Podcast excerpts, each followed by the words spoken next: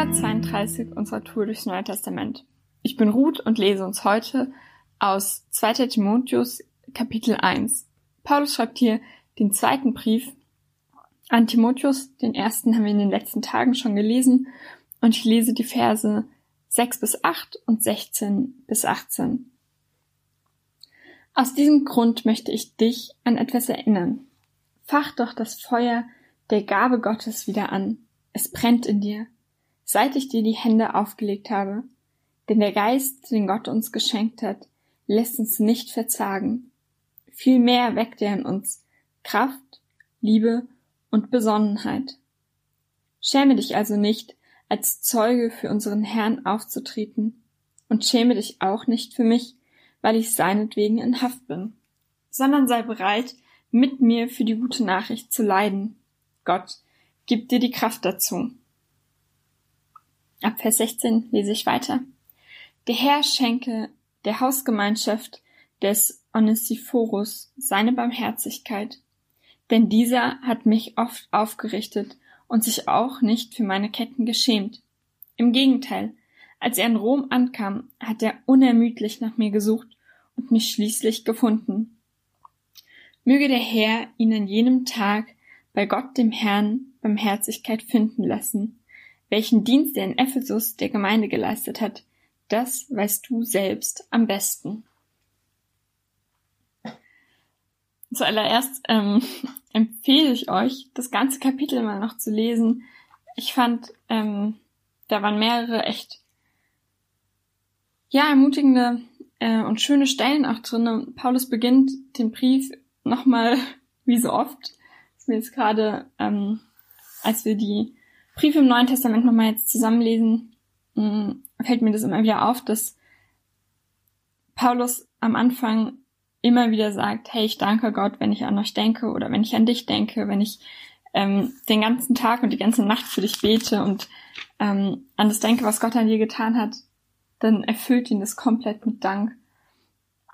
Und es kommt auch hier in dem Kapitel nochmal vor und dann die Stelle, die ich gelesen habe, oder die zwei Stellen, die ich vorgelesen habe, da, und das macht Paulus auch öfter, erzählt er das, was Menschen ja tun, wie dieser Onesiphorus, der sich um ihn kümmert, der total barmherzig war und er ermutigt dadurch, dass er sagt, hey, schau dir an, was der gemacht hat, ermutigt er genauso zu handeln. Und mh, mm, zuallererst ermutigt er aber Timotheus, sich nochmal auf das zu besinnen, was Gott ihm eigentlich geschenkt hat.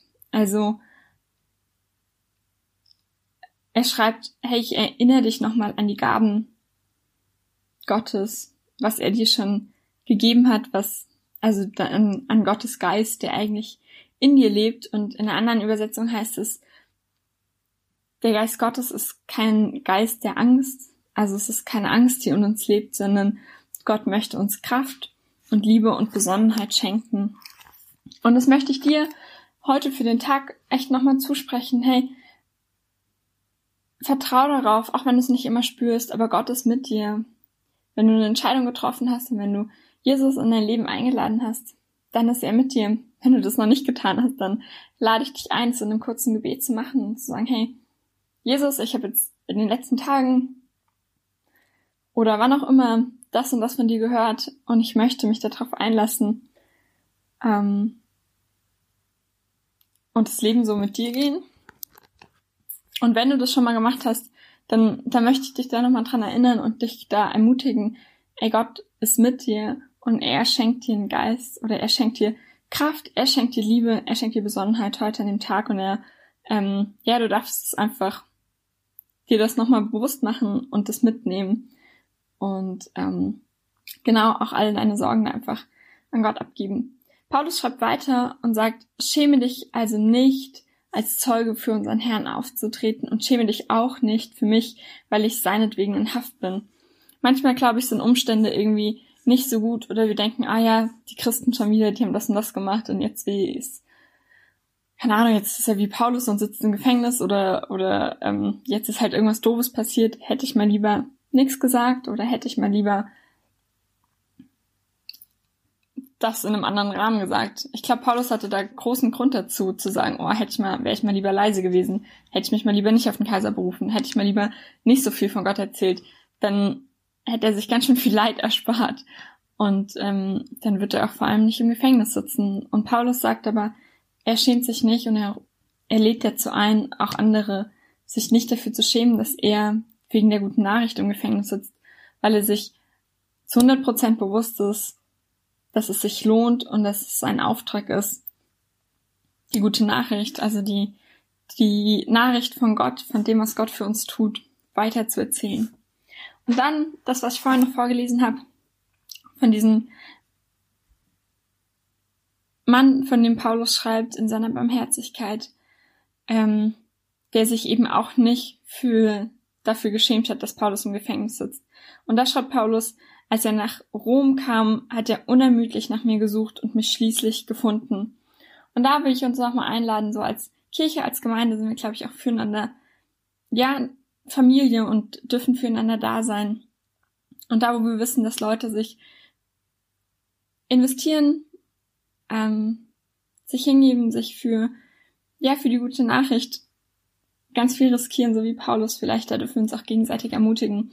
Und dieser Onesiphorus hat, kam nach Rom und hat unermüdlich nach Paulus gesucht und ihn schließlich gefunden, um ihn zu unterstützen, um ihn zu ermutigen, um für ihn da zu sein, um zu sagen, hey, ich sehe dich, ich sehe, was du machst. Und manchmal reicht es, glaube ich, dass wir uns gegenseitig ermutigen.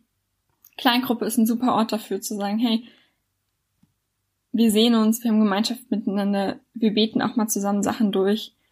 Und das ist, glaube ich, der Punkt, den Paulus ja auch gerade anspricht und den er, ja, für den er, glaube ich, auch voll dankbar ist. Also, so klingt es für mich. Mm, weil er auch sagt, so, hey, möge Gott ihm dafür Barmherzigkeit finden lassen. Und so möchte ich dir, ähm, ja, einfach auch Gottes Segen zusprechen für den Tag, für alles, was heute ansteht und dich ermutigen. Erinnere dich an das, was Gott dir geschenkt hat. Ähm, sei mutig. Du darfst in seiner Kraft, in seiner Liebe leben. Du musst es nicht aus eigener Kraft raus tun. Und wir dürfen füreinander eine Ermutigung und ein Segen sein. Und so geh und lebe, was Gott für dich getan hat.